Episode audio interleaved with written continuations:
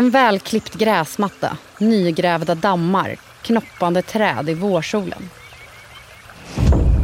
Och en jättelik långdistansrobot redo för uppskjutning. Vi är på diktatorn Kim Jong-Uns herrgård intill en av hans golfbanor. Det är den 13 april 2023 och Nordkoreas första långdistansrobot med fast bränsle är redo att skjutas upp. En robot som skulle kunna användas för kärnvapen. Eldsflammor sprutar ner mot marken som fylls av en tjock vit rökdimma när raketen skjuts upp mot himlen. Det nya vapnet ska fylla omvärlden med rädsla och ångest, säger den nordkoreanske ledaren. Men ändå är det inte roboten som får mest uppmärksamhet den här dagen. Istället är det en liten flicka med rosiga kinder, mörkt långt hår och lugg i svart pälsjacka. Hon håller diktatorn i handen och tittar upp i luften när roboten lyfter. Hon ler nästan lite blygt mot Kim Jong-Un. Det är inte första gången flickan syns. I månader har spekulationer om henne spridits över världen. Är det hon som ska ta över makten i världens mest stängda diktatur? Från Dagens Nyheter. Det här är Spotlight. Idag om diktatorns dotter och Nordkoreas upptrappade kärnvapenrush.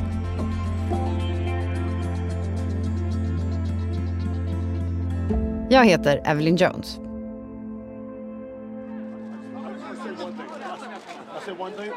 Mängder av fotografer flockas runt den excentriska amerikanske basketstjärnan Dennis Rodman när han mellanlandar i Kina.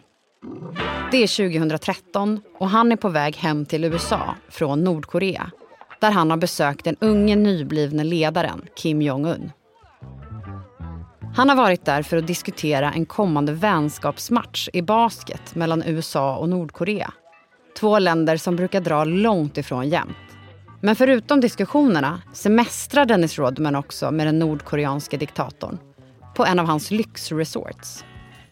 Det är en ö som Dennis Rodman liknar vid partyöarna Ibiza eller Hawaii. You know, we got invited and uh, we just come over and have some fun and hope that, uh, you know, maybe, maybe some fun. Där är det ständigt fest och glasen är aldrig tomma. Dennis Rodman och hans nya vän åker jetski, de rider och festar på en stor lyxjakt. Och Kim Jong-Un, han är en awesome kid, säger Rodman. He's my friend for life. I don't care what you guys think about him. I don't a what people around the world think about him. Torbjörn Pettersson, du är ju sedan många år Asienkorrespondent på DN och du har besökt Nordkorea flera gånger.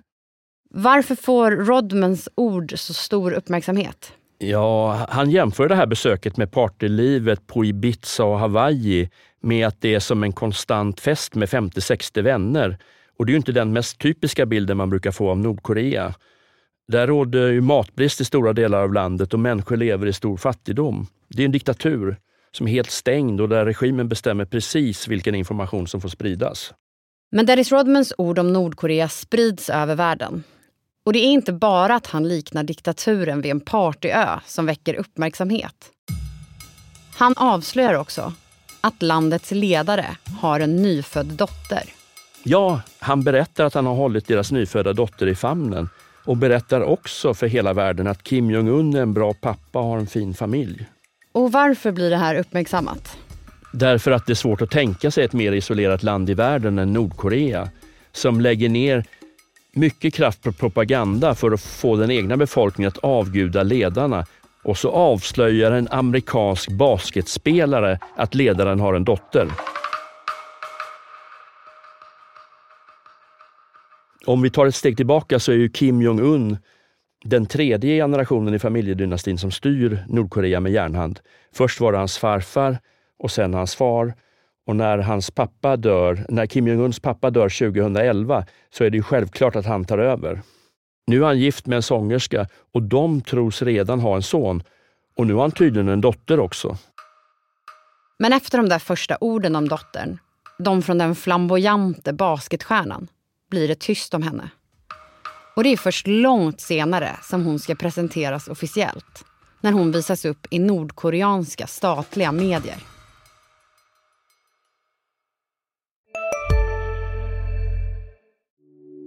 Hej, Ulf Kristersson här. På många sätt är det en mörk tid vi lever i. Men nu tar vi ett stort steg för att göra Sverige till en tryggare och säkrare plats. Sverige är nu medlem i Nato. En för alla, alla för en. Vi är specialister på det vi gör, precis som du. Därför försäkrar vi på Swedea bara småföretag, som ditt. För oss är små företag alltid större än stora och vår företagsförsäkring anpassar sig helt efter firmans förutsättningar. Gå in på swedea.se företag och jämför själv.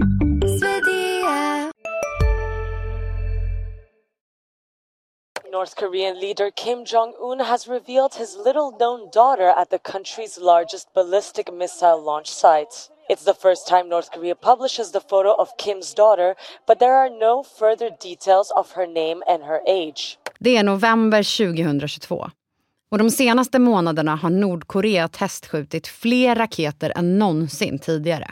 North Korea's latest missile test Thursday morning led to panic and confusion in Japan. North Korea launching yet another missile overnight. Och nu är det dags igen. En långdistansmissil skjuts upp. En som skulle kunna användas med kärnvapen och nå mål så långt bort som i USA.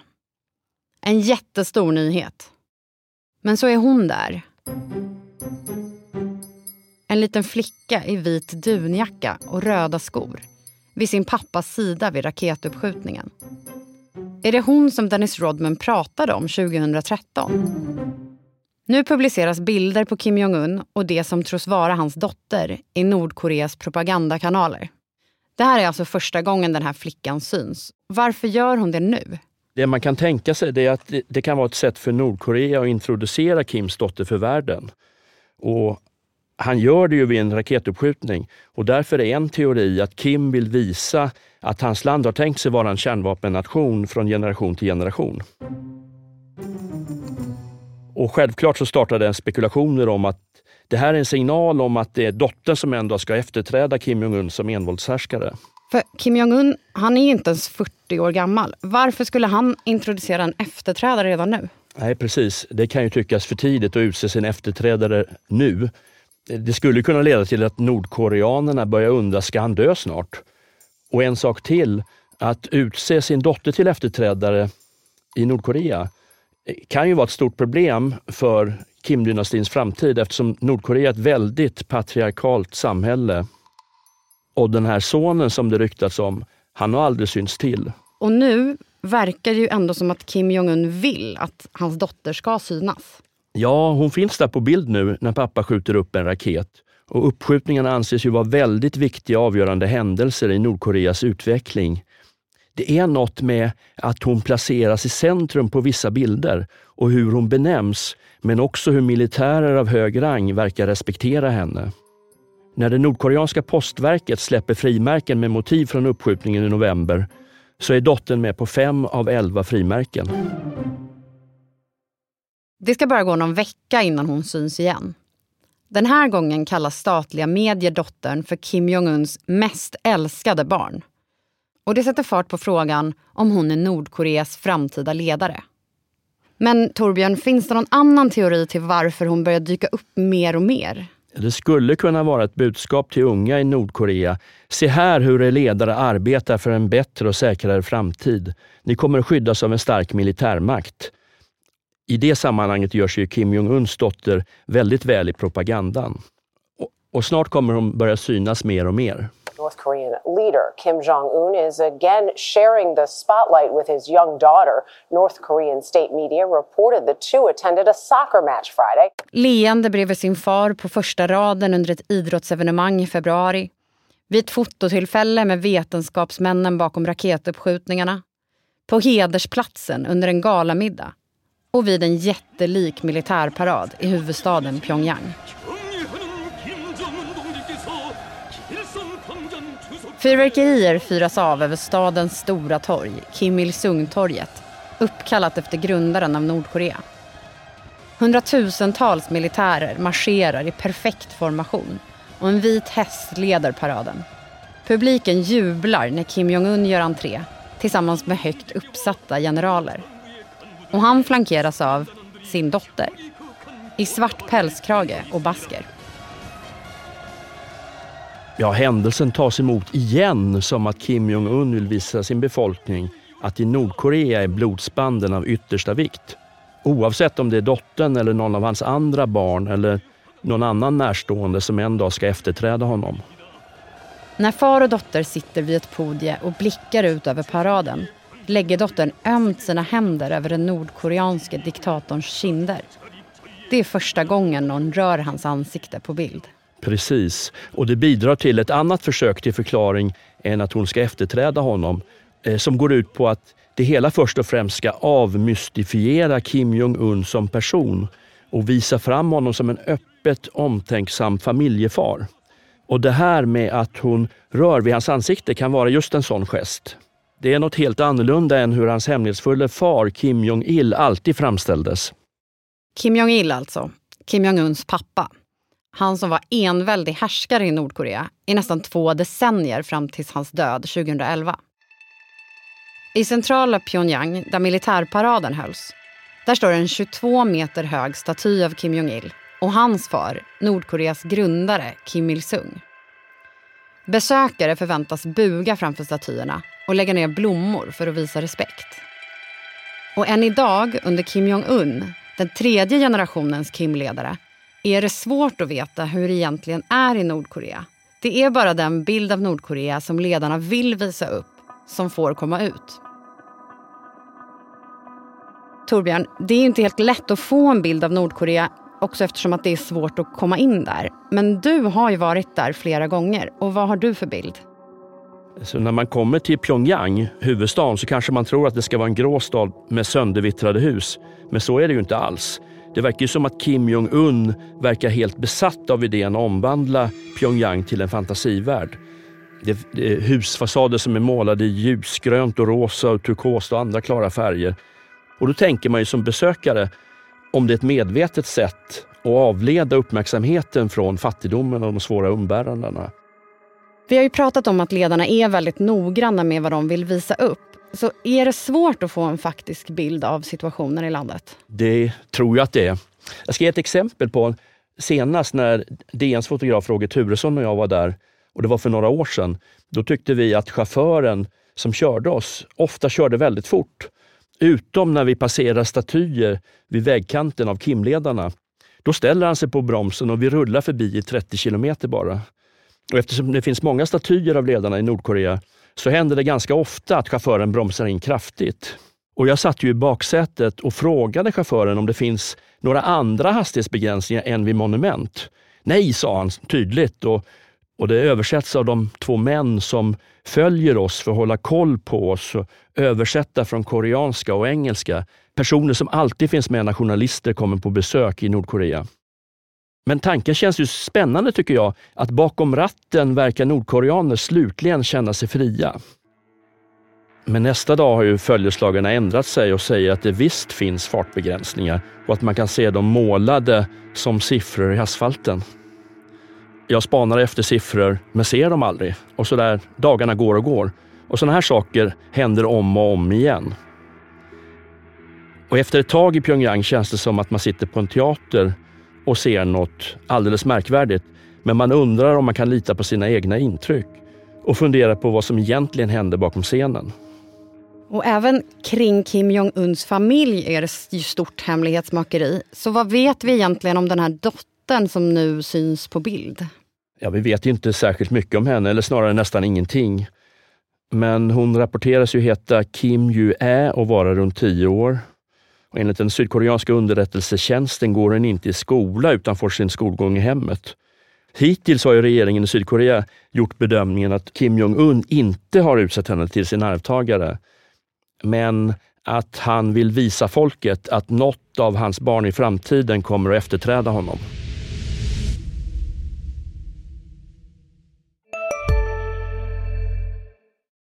Alltså äter du i duschen? Nej, det gör jag verkligen inte. Men alla gör ju det nu. Duschsnacks, Frans. Vilka är alla? Ja, men alla på TikTok och bloggar och allt möjligt. Så det är, de har en tallrik i duschen och så är det lite så här oliver och ostbågar typ. Nej men gud, tapas.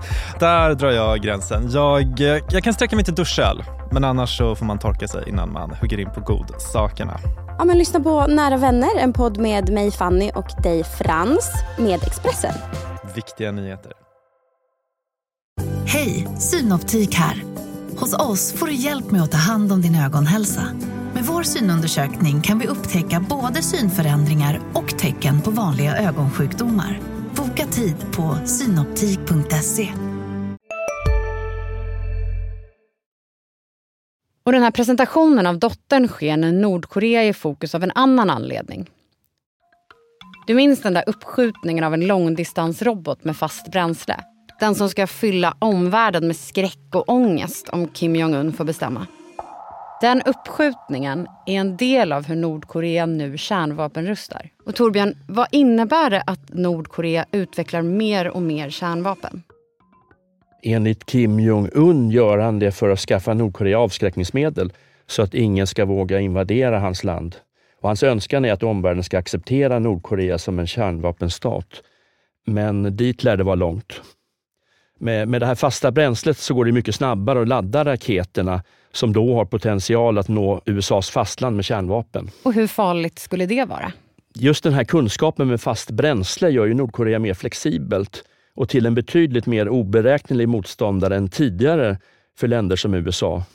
Man kan ju fråga sig varför Kim Jong-Un gör den här satsningen samtidigt som en stor del av hans eget folk svälter eller har väldigt ont om mat. Men det han ytterst vill är väl att försäkra sig om att han och hans familj behåller makten så att hans dotter en dag kanske ska kunna efterträda honom. Ja, ryktena är ju många om den här tioåriga dottern. Hon som troligtvis heter Kim Ju-Ä och som allt oftare syns på bild med sin pappa. Och vad det faktiskt betyder är ju ingen som vet. Men kanske finns det en ledtråd att hitta i Nordkoreas historia. A steady stream of goose-stepping soldiers and weaponry paraded under the watchful eye of so-called dear leader Kim Jong-il. But this muscle flexing also provided a stage for his chosen successor's grand debut. For the first time, newly minted four-star general Kim Jong-un joined his frail-looking father at a major public event. I september 2010 bara året innan Kim Jong-Un tog över som Nordkoreas ledare efter hans pappa dött, syntes han för första gången på bild i statliga medier. Spekulationerna drog genast igång. Var det här ett sätt att grooma honom inför att bli Nordkoreas nya ledare? Hur det slutade vet vi ju idag. Men betyder det att samma sak är på gång med hans dotter? Inte nödvändigtvis. Det finns ju likheter och det finns skillnader. Och likheten består ju i att en av ledarens barn presenteras för den nordkoreanska allmänheten. Men i fallet med Kim Jong-Uns dotter har det ju skett genom att hon syns på bild mest, inte omnämns så mycket i text. En annan stor skillnad är att Kim är 30 år yngre än vad hans pappa var när han själv presenterades som nästa ledare. Det finns ju många teorier om varför dottern visas upp, men som alltid med Nordkorea kan man inte vara säker. Du har lyssnat på Spotlight med mig, Evelyn Jones. Producent var Sabina Marmulakai. Slutmixen gjordes av Patrik Miesenberger. Originalmusiken är komponerad av Patricio Samuelsson. Ljudklippen i dagens avsnitt kom från Al Jazeera, NK News, ITN, CNN och BBC. Ansvarig utgivare för Dagens Nyheter är Peter Wolodarski.